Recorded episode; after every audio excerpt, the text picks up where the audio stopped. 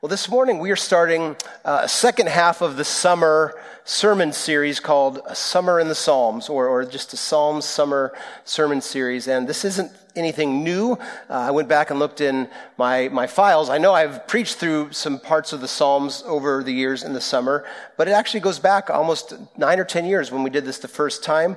And uh, really, the rationale is, is twofold. One, my goal is always to give us and myself a good diet from God's Word. So we spend some time in the New Testament, some time in the Old Testament, some time in Revelation, like we did and just finished a few weeks ago, and then some time, you know, in other parts. And, and the Psalms are great. We'll, I hope we all believe that, and maybe even uh, we'll believe that more this morning. Uh, but, but that's one rationale. The other is there's lots of ebb and flow of people coming and going in the summer, vacations and trips. And so uh, this way, these, these messages act as kind of standalone sermons, so you don't have to feel like, oh, I've been gone and where are we at? And that series, that, you know, letter to the Church of Revelation, which one? Um, they're, they're standalone in that regard. And so um, the plan, Lord willing, what, what I've mapped out and what I think God wants for us as a church is to spend the next six, seven weeks in the Psalms, and then uh, in about the middle of September, right around the time of Soma's 15th, 15 years as a church, our birthday anniversary, um, and I will be 50 at that point, so I think I'll be old enough to open the book of Romans uh, for, for us for some time. So that's coming, Lord willing, in, in the fall. Uh, so we are going to get to Psalm 1 in a few moments, but let me, let me just kind of give us some context a little bit, a little background on the Psalms before we get to Psalm chapter 1. The Psalms, again, should be very familiar to many of us, and it's uh, a type of literature that is actually very specific. It's poetry. It's, it's Hebrew poetry. In fact, most scholars tell us that all of the Psalms were meant to be sung. So we're going to sing every week. No, we're not going to do that. Um, you're not going to hear me leading any singing, uh, although there are some great songs that are musical melodies that have been put to various psalms, but we, we won't do that. But we got to keep that in mind. They're poetry. They, they were musical poetry. In fact, uh, in the original Hebrew, the title of the book is the Tehillim. And that Hebrew word means praises. They, they are a collection of Hebrew prayers, praises, hymns, again, to be sung. Um, I, have always struggled with poetry uh, in school. Um, you know, the simple rhyme ones were about all I could stomach. I'm trying to grow in that. I, I bought actually a book of uh, poetry related to um, Easter this last year to try to read and expand my mind, but I do like the Psalms uh, in terms of poetry. Um, some of my most favorite passages that I quote and that I share and that I pray come from the Psalms. And for me, that began uh, back in like the early 90s. When would that have been? A long time ago, almost 30, more than 30 years ago, as a freshman at Bible college, deciding to read through the Psalms, and um, and they have come alive. In fact, I, I was on vacation a couple weeks ago when Adam Wilson preached out of Psalm 4. But Psalm chapter 4, verse 8, my kids know it by heart because almost every night at bedtime when I would pray with them, and I still do, I pray that they would in peace both lie down and sleep. For you alone, Lord, make us dwell in safety. That, that prayer of Psalm 4, verse 8, became a prayer of mine in college when I had a roommate that struggled with some mental illness, and, and just it was hard to sleep uh, in my room, in my dorm. And so I, I read that and just thought, I got to memorize that. I got to believe this. Um, Let's talk about some observations uh, surrounding uh, the Psalms. Let, me just read this. Um, as noted, Psalms are musical poetry, and we have to remember this. Um, as musical poetry, they are words spoken to God or words spoken about God, and yet it's in the Bible, and so these words too are God's words. So it's kind of confounding. There are prayers to God, about God, Yet because they're in God's word, right? They're God's word, and so they teach us some things and they tell us some things. Uh, and we uh, just have to understand at the one level the, the beauty of that. Um, the, these are prayers um, addressed to God, but they express truth about God. Uh, one of the books I'm going to quote throughout this morning. Uh, it's a great book, um, and I encourage you, in fact, um, you could uh, pick this book up. Um, it's called How to Read the Bible for All It's Worth by Fee and Stuart. Um, and, and so they write this The Psalms are profitable when used for the purposes intended by God, who inspired them, by helping us to express ourselves to God and to consider his ways. The Psalms, therefore, are of great benefit for the believer who looks to the Bible for help in expressing joys and sorrows, successes and failures, hopes and regrets. So, again, to walk through just three quick points, you can memorize these. I think it's pretty straightforward. They're musical poems, hymns, prayers that were meant to be sung. We'll read them. Number two, Hebrew poetry. Fee and Stuart help us. It's, it's intentionally emotive. That is, it, it's addressed to the mind, but through the heart. And so they're, they're meant to be emotive. And then finally, the vocabulary of poetry is purposely metaphorical. And so even in Psalm 1 today, we're going to encounter some similes and some parallelism and all those things that some of you are fresh in your thinking because you're in school and you're learning poetry, and maybe some of you haven't thought about that in years. We, we will encounter these items along the way. Musical poetry that's highly and intentionally emotive and purposely metaphorical.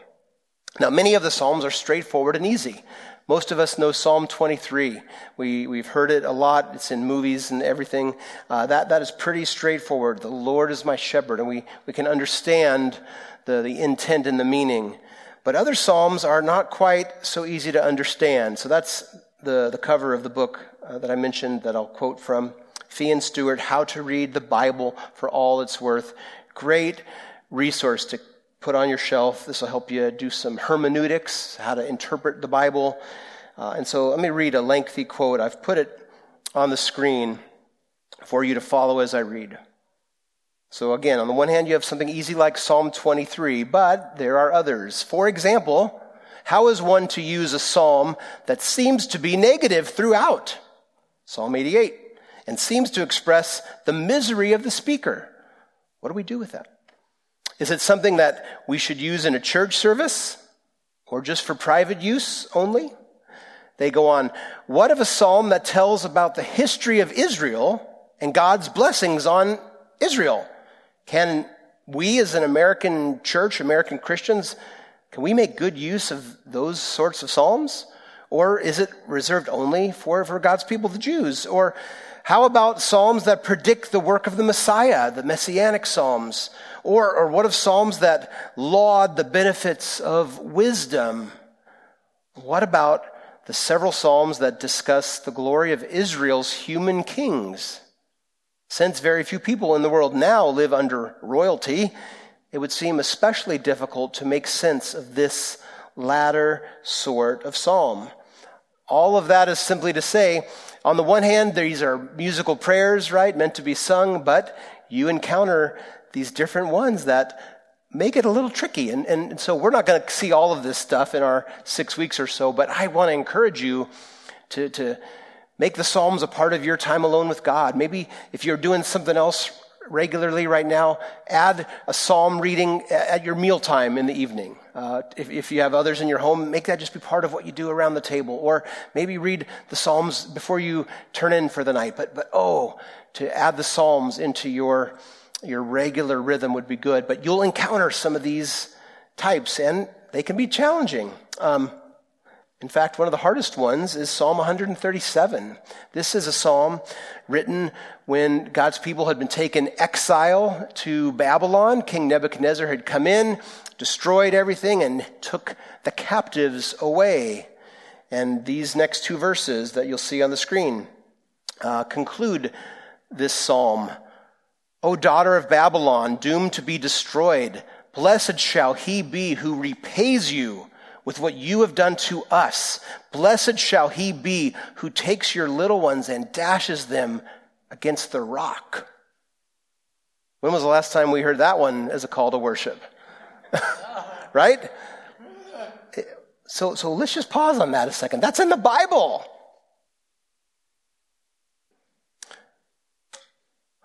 Hebrew poetry, emotive and, and honest.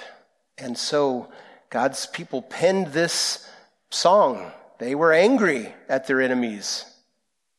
And it was this honest song to God. This isn't telling us how to live, what to do, other than giving us an okay to lament. And we'll talk about that in a second, but it's one thing to be honest to God, as we see in the Psalms about things. God's not afraid of our honesty, as Christian singer Margaret Becker sang a long time ago, one of my favorite songs when I was a young Christian. And it's a great truth. God is not afraid of our honesty. So, so Psalms, even like this, what do we do with it? I'm not going to answer that today. Uh, you can talk to Jim Thaler uh, on the way out. But, but you will encounter some difficult things along the way.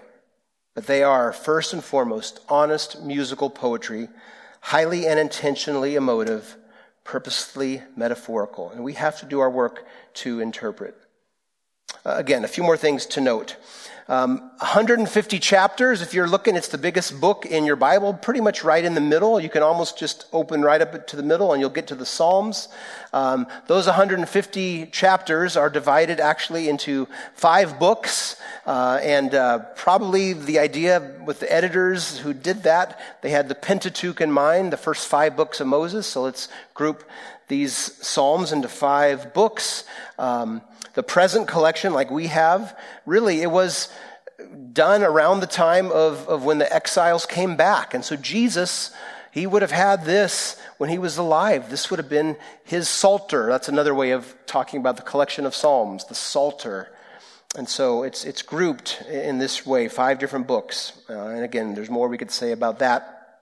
Finally, um, the Psalms are grouped into what's called genre, just like there's different genres of movie.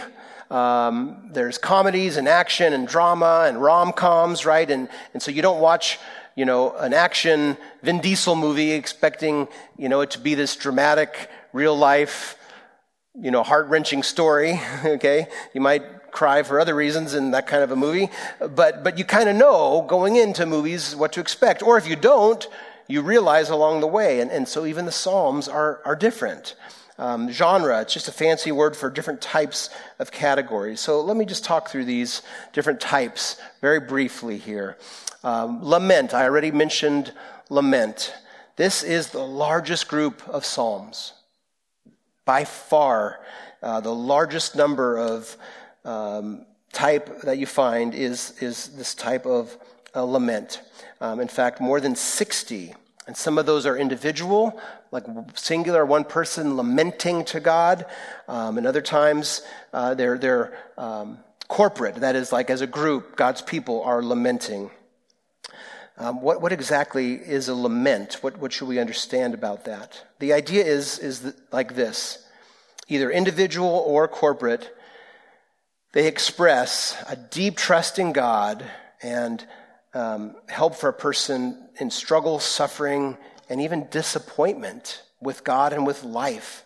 Uh, one writer says this this kind of complaint is not like the grumbling and complaining that Israel did in the wilderness, right? God's people complained and grumbled to Moses all the time, and we read about that in, in the Old Testament.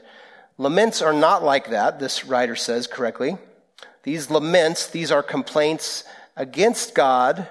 The, sorry, those there, the, the kind in the wilderness, excuse me, those are complaints against God while speaking to each other with bad attitude.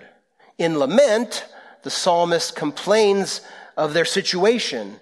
And though freely expressing disappointment with God, ultimately they're turning to God and not away.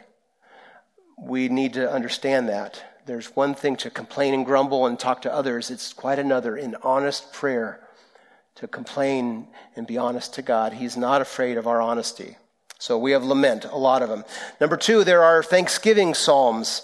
And as the name suggests, in circumstances very opposite from lament, there are places to just give thanks uh, to God for the circumstances, for people, for his faithfulness, his benefit, his protection, and so on.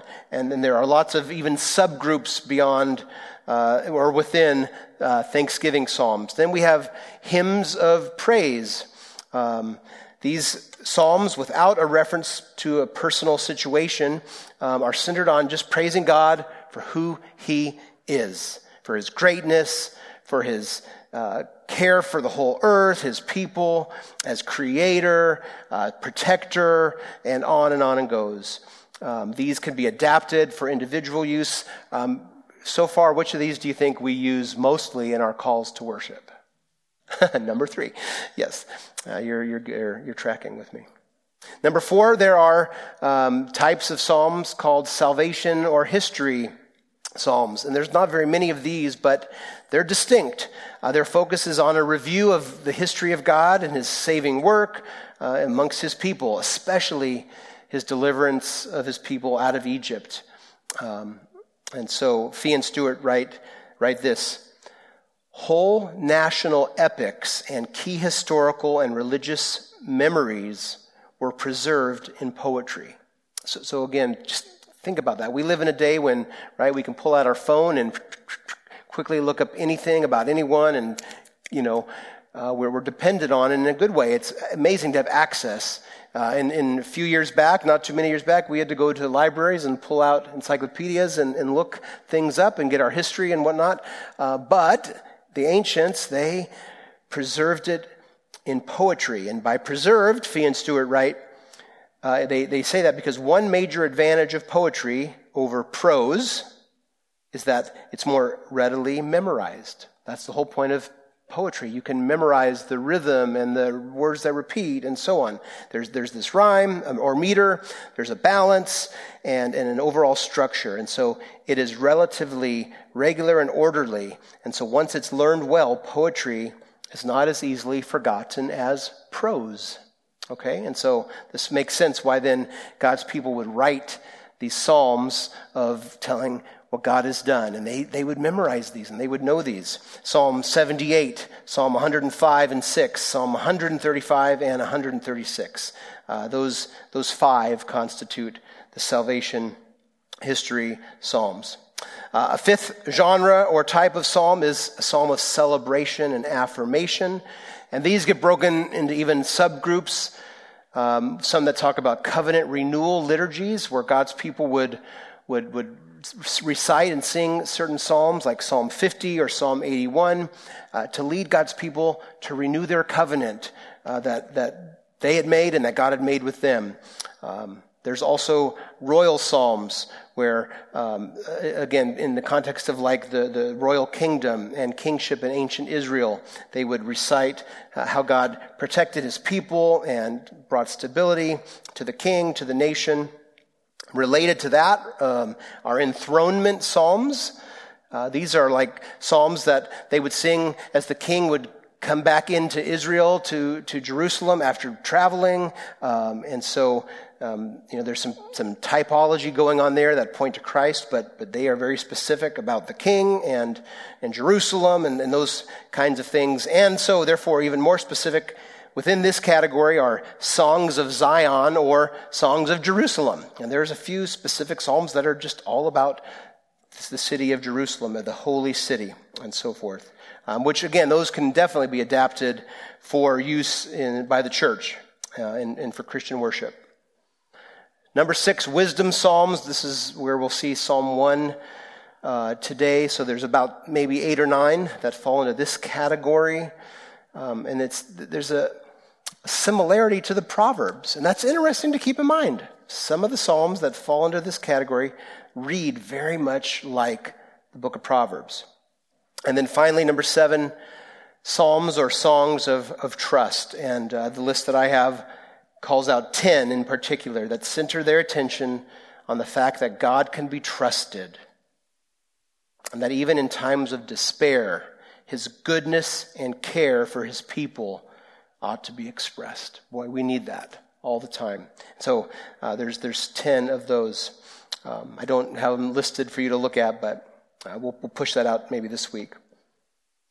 Here's the point the, the Psalter is amazing. And, and by the way, this listing, there's, there's others that have maybe an eighth genre and, and they tweak things a little bit, but this is pretty standard. Um, the Psalms are amazing. They're rich and diverse and honest. There's some challenging things to interpret, but we will be blessed if we delight in and meditate on the Word of God, but here the Psalter, and we will see that especially now, finally, as we turn to Psalm 1. So, in our time that remains, if you have your Bible, turn to the Psalms, Book 1, Chapter 1, Verse 1. And this psalm uh, divides up into kind of one message of two ways. There, uh, we're going to see, even as I read it, you can, you can look for this and listen for this. Uh, there's going to be a blessing on the righteous, and then punishment on the wicked, and then a summarizing contrast between the two. It's, it's very noticeable the way this psalm is structured. And you're keeping in mind this is poetry, it has rhythm, it was meant to be sung, which I won't do, but I will read it now. Psalm chapter 1, verses 1 to 6.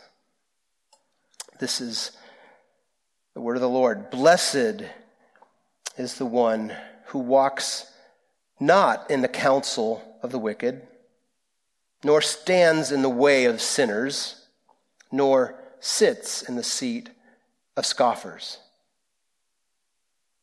But his or her delight is in the law of the Lord, and on his law he or she meditates day and night. He is like a tree planted by streams of water that yields its fruit in its season, and its leaf does not wither. And all that he does, he prospers. The wicked are not so, but are like chaff that the wind drives away.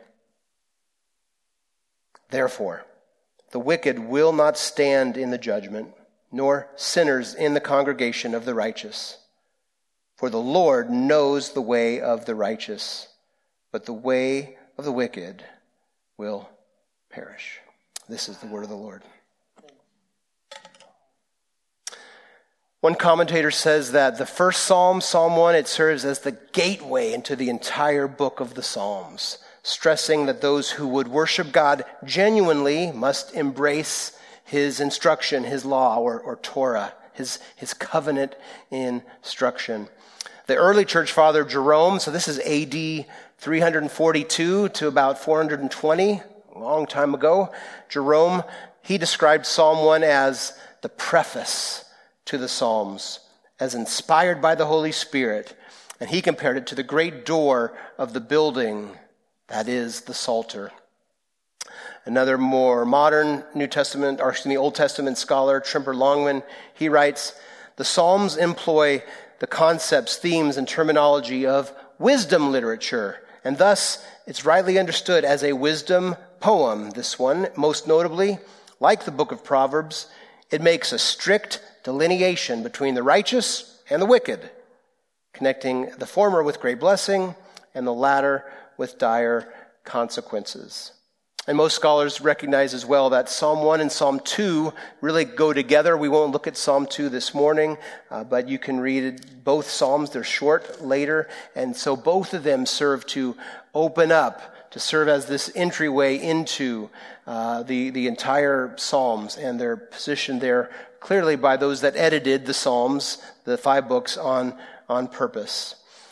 And, and by, by putting it this way, this, this this psalm that sounds very much like a proverb, right? The righteous do this, the wicked will suffer this. It's, it's, it's so black and white, and that's something a lot of us struggle with in our day. Well, you know, there's no nuance. It's just one way or the other way. But that's, that's wisdom literature. That's how uh, a lot of the, the proverbs are, are differentiated. There's, there's one way and there's, there's another way. Um, and, and that's what we're sort of forced to with Psalm 1 to think about. And if this is uh, a book of prayers, of songs, it, it serves to say, I mean, think of it almost this way. Like, I was thinking this morning as I was doing my morning walk and praying, Psalm 1 could be a psalm to start every day. Like, okay, Lord, today I want to be, I want to be the blessed one who doesn't you know, walk in the counsel of the wicked, stand in the way of sinners, or sit in the seat of scoffers. We'll talk about those. But, but Lord, today I want to delight in your word and, and be like a tree rooted. Help me today. Right? We could pray that every day. We, we could pray that corporately every Sunday. God, today as we gather, may we be people that delight in your word. And therefore, we, we don't join the wicked, but we, we are the righteous ones that come to you. So, so it really, it fits well as the starting place of all of the Psalms, as, as an opening prayer as individuals, as an opening prayer for God's people. And again, keep in mind as well, in ancient Near Eastern culture, and again, that's when this was written, God, He was smart when He had the different ones write uh, what we call the Bible, the different books. They, they, they were using their world. They were people that had a context and a world around them. And so in ancient Near Eastern wisdom, the prevailing idea was that there were two destinies for people. Those who lived according to the will of the gods, well, they would experience long and fruitful life. And those who uh, didn't live as uh, if there were no gods, their life would come to an early end. And so Psalm 1, speaking of the true God and so on, it, it borrows that general truth tradition that was prevalent in the ancient world. And so, again, that very black and white ideas presented. So, this wasn't written to us, right? But this is written for us. And so, let's consider for a few more minutes this psalm uh, as a start to our series for the next few weeks. And as I've said already, hopefully you will fall in love with these 150 chapters over the course of your life, wherever you're at, and incorporate them into your, your time with God. So let's talk about first of the blessing on the righteous. So verses 1 through 3, let me reread. Blessed is the man or woman who walks not in the counsel of the wicked, nor stands in the way of sinners nor sits in the seat of scoffers. But his delight is in the law of the Lord, and on his law he meditates day and night. He is like a tree planted by streams of water that yields its fruit in its season. And its leaf does not wither, and in all that he does, he prospers.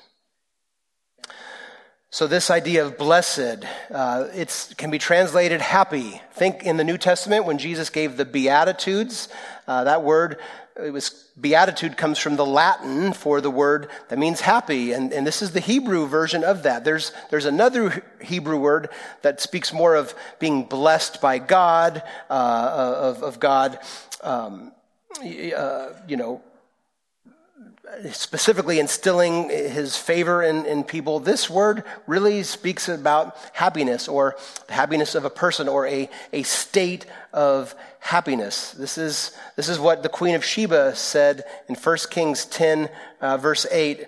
Let's see if I can get there. I can't get there. Well, she, she spoke of what she beheld, uh, and then it's used 26 times here in all of the Psalms. Um, to be happy, to be in a state of happiness, um, the happiness of a person. And that's very fascinating to think about. And, and again, just, just be honest with the text and in your mind for a minute. Really? Is, is it really true that always, always, always the person is happy who doesn't go with the wicked but delights in God's word? Does it always work out like that? In real life? In real circumstances? So I told you don't answer out loud, just, just think. And hopefully there's a little bit of a, hmm, I want to say one thing, but hmm, life kind of feels, you know. So again, this is wisdom literature. This is like you find in the Proverbs, um, like we even have in our, in our day. An apple a day keeps the doctor away. Really? Always? No, what's the truth in it? It's that if you eat healthy, generally you're going to be healthier. Or the early bird gets the worm. Really? Always? Well, the, the general truth is that if you get up early and work hard, you're, you're going to get what you need, as opposed to just being lazy kind of a thing, right? So it's wisdom. And we also, and we'll get to this, we, we have to interpret and read and look at this not just from the context we're in in this moment, but from what we know to be true of God in the past and what we believe to be true of God looking into the future. This psalm, these verses, don't mean that for the Christian, life is free from life. I mean, we just heard an hour ago when we had our God moments some, some real life situations of people going through hard things with family and hard things in their life. But, but God was there. God is at work. And, so we, we still experience the real things of life. But to walk in the way of God according to His word, His instruction, is to live right with our Maker. And it does bring happiness in spite of seasons of struggle. Not, not a trivial, flippant happiness. There's a, a happiness that comes from, you know, eating a great meal, uh, drinking one of your favorite beverages, seeing a movie that just, you know. But, but a real happiness in the midst of things is what the psalm is speaking to. So, so now notice, you heard me read it a couple times. Notice the parallelism that exists. Notice there's contrast walk, stand, sit. And even that, notice the buildup. Blessed is the one who doesn't walk, so you're moving along uh, with, with certain types, uh, but uh, who, or who doesn't stop uh, and stand or get to the place of sitting, right? There's a buildup there with each of those. Uh, there's imagery from creation, like a tree. We heard last week Adam Peacock talk about oaks of righteousness. Uh, if you missed the message, it's online. I learned a lot about oak trees after last week's message, and we see them all around us. And that was, I think, Adam's point. But oak trees, they have this crest, right? But the root system is way bigger. I'll just put it that way. We have parallelism and contrast and uh, build up and imagery and, and, and chaff, right? The, the, tree with deep roots is, is contrasted to chaff that just blows around. It's poetic, it's wisdom literature, and it's, it's got a warning to it. Now, let's talk about this parallelism and the buildup there in verse 1. Uh, these, these phrases, some call these colons, not like you think of like the two dots, okay? Uh, but as it relates to poetry, um, each colon adds to the thought of the first. So there's A, and then what's more B, and then what's more C. And so you have someone who walks in the counsel of the wicked. And what's more, they stand in the way of sinner. And what's more, they, they sit in the seat of scoffer. So it's this, this poetic buildup. It intensifies. Each one is worse. Um, someone who is wicked uh, in the scriptures isn't quite as bad as a sinner. And, and what our ESV translate as scoffer, it can also be the word mocker. And we'll talk about that word in a moment. Actually, we'll talk about it now. A mocker in the scriptures is the most egregiously evil person, one writer summarizes, since they not only sin, but they also turn around and mock the innocent. So, so we are being warned, encouraged not to walk with the wicked or and then stop and stand with other sinners or get to the place where we sit with these, these mockers. To, to, to, to listen to this, to sit with a mocker, this is speaking of um, both a settling and a real ad- adversarial context. It's, it's more settled than to walk and stand because um, now you're, you're in one place, right? And in the ancient world, when you sat, it was a, a, legal posture. It was a judge who would sit in, in judgment, even as they do today. It was the posture of authority and teaching. If you sat down, you, you had a place. Uh, in fact, uh, like in John Calvin's day, uh, uh so 500 years ago, the, the pastor would sit and the congregation would stand. I think we should switch to that uh, in our day uh, sometime. But, but you see why? Because it was a posture of authority. If you could sit, you, you had a place of authority. So even Jesus in the Sermon on the Mount, he gets out on the boat and he sits and he teaches and, and so on. It was a settled position in that regard, but it's also emphatic in that it's adversarial. For not only does this person decide against God, but, but they mock, they jeer and sneer at those who walk against God's ways. And so this, this commentator notes that we experience this all the time in our day from the morally liberal and theologically pluralist elite of our society. They, they mock us. Biblical Orthodox Christianity is mocked. And we live in a place where we're not worried about the authorities bursting through the doors to stop us, but what we face is jeering and, and, and mockery. And we could talk about a gazillion examples, but I do want to circle back for a moment to the, the disconnected movie that we're going to watch next week. This, this issue of uh, gender dysphoria and struggle, um, if, if you say lovingly, which you should say, that, um, that God made male and female, and that that gender is tied to biology, look out. Especially in, in the academic world, the, the elite world, the media, and, uh, and so on. So we, we need to talk about this stuff. We, we that are parents need to talk to our kids who, who are growing up with friends that not only are struggling, but are making decisions and we need to help our kids love their friends that are going through this, but understand the truth and that God's word isn't hateful and, and bigoted and, and things. And so to watch a movie that, that again, that tells a powerful story and then talk is necessary. It's hard though.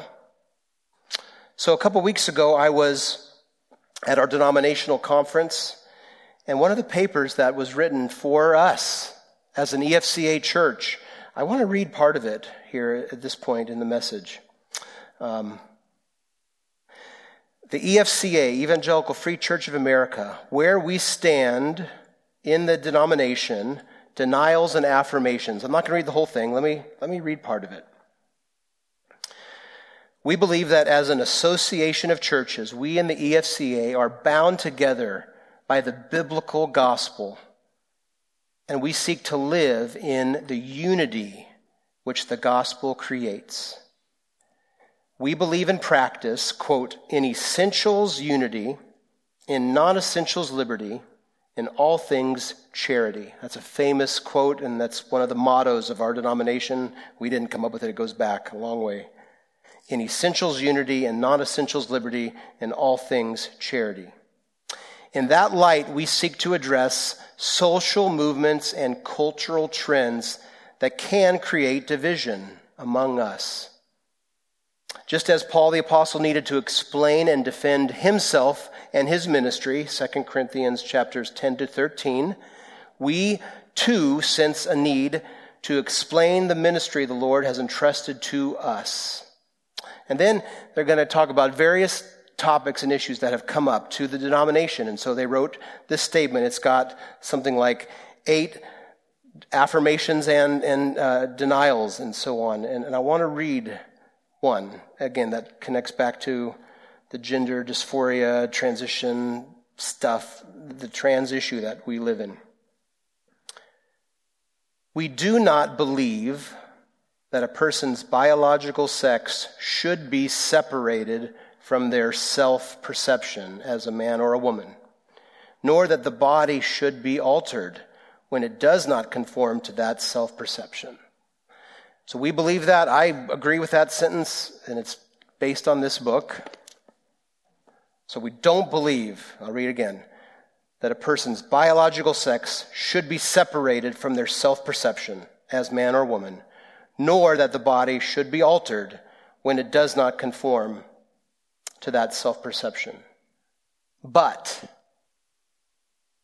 but, we do believe that some people experience a distressing struggle between these two things, and we must treat those who struggle in this way with love and compassion as we seek to help them with the truth and the power of the gospel toward the wholeness of a biologically sexed identity grounded in God's very good design of creation as male and female. It's a great statement.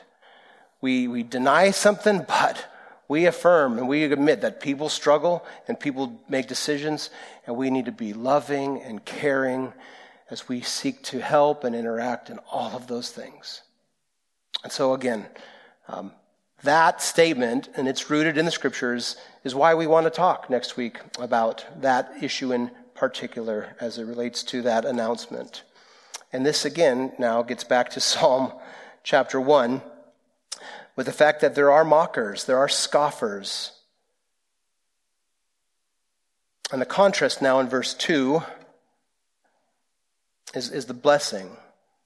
The, the person who's happy, the person who's blessed, is the one who delights in the law or instruction of the Lord. To, to delight is not merely to comply with, but to, to love what God commands. And so Christians, they have their attitude toward God changed. Tim Keller writes, from, from one duty, one of duty to free, loving, self giving because of what Jesus did for us on the cross. The longer we walk with the Lord and His Spirit forms us, this will be true. We will delight in God's Word. That doesn't mean there won't be times of struggle. Back to what I said at the beginning with the Psalms God's not afraid of our honesty. We, are going to read things in God's Word, and there's going to be things that, that go against everything we're hearing in the world around us. And, and oh, God, help me. And, there might be a time when I, I don't delight in this, God. But over time, as we learn to trust God and walk with Him, we'll be shaped that way. There, there will be a delight. There will be a delight. And there will still be questions, and it's just like our life is, is one of ups and downs and twists and turns, like a, the best roller coaster you can imagine. God's word will be like that in our lives sometimes. But happy is a person whose delight is in the instruction, the law of the Lord. And this isn't just the law, like the 613 commands. No, but, but this is the law, the prophets, the whole thing. And, and by the time, of course, for us looking back, the, the words of the apostles and the words of Jesus to have a delight in the law. And that is, that is the opposite. And, and then there's the promise, verse three, verse 3, and I'm going to go quickly now. To delight in God's word as opposed to walking in the counsel of the wicked, standing in the way of sinners, sitting with scoffers, to delight in God's word, to meditate on it day and night, all the time, is to be like a tree that's got these roots that go down, like a tree that's planted near, near streams of water that, that has its fruit coming in its season and its leaf doesn't wither. Just think of the perfect setting for a tree. And all that person does, there's prosperity. And just like a tree, a tree doesn't exist for itself, but it produces shade and leaves and fruit for others. So when, when our life is like that, we prosper and we're useful for other people. That's, that's the promise, that's the blessing. But then the contrast is if that's the blessing for the righteous, and I'll define righteous more in a moment, but now you have this punishment. Again, it's a contrast for the wicked. Verse 4 the wicked, and now it's just a summary of the wicked, the sinner, the scoffer, okay? The wicked, they're not like the blessed, happy person who's, who's delighting in the law and who's planted deep. No, the, the wicked, they're, they're like chaff that the wind drives away. We've got this smoke bush plant thing outside of our house, and it's pretty amazing, but it kind of drives me crazy right now because all of it's whatever. I don't wouldn't call them leaves, but they just become these balls that just blow everywhere, and they're on our porch, and you open the door, and they come in, and they just they're they're. That's what I think of when I read about chaff. At least I don't see much chaff in my suburb, but I see these smoke bush fallings all around my porch. The wind drives them away. And verse 5 Therefore, the wicked will not stand in judgment, in the judgment, nor will sinners in the congregation of the righteous. And there's some debate. Is this speaking of like the future judgment? Or is it speaking of now? And there's some ambiguity, and, and we can read it just with some narrow lens uh, in terms of when it was written, but we can also back out and understand that no, the wicked won't stand in the final judgment. They won't. They won't stand in the congregation of the righteous. That's true coming. But, but even maybe now, and, and again, if this was a psalm to be used when God's people gather, um, God's people are, are, not to be perfect people. It's not that we, we pretend none of us are perfectly righteous, but, but, but generally speaking, those who live as wicked, sinner, scoffer, mockers, like actively, I don't think that's any of you. So there's again a contrast between who gathers before the Lord. And then the summarizing contrast at verse 6 The Lord knows the way of the righteous. Another way that can be translated is the Lord watches over. He doesn't just know. Of course, he knows. It's not just cognitive, though. He, he watches over the way of the righteous. He, he's got affection and approval for his, his people, the righteous. But, but the way of the wicked, that they'll perish. So again, it's a contrast. Wisdom literature, right? Pretty black and white. And we might sit here and go, oh, well, two ways the way of the wicked, the way of the righteous. But who's righteous? Well, of course, there's only been one perfectly righteous person, the Lord Jesus.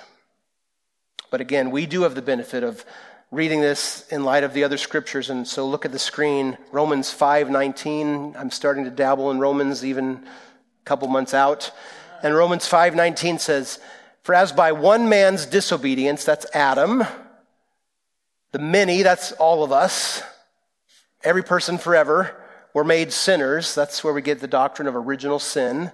Adam sinned and it brought sin to everyone. So, by one man's obedience, that's Jesus, the many will be made righteous. So, who's the righteous really? Ultimately, it's the one who's been made righteous by the righteous Jesus.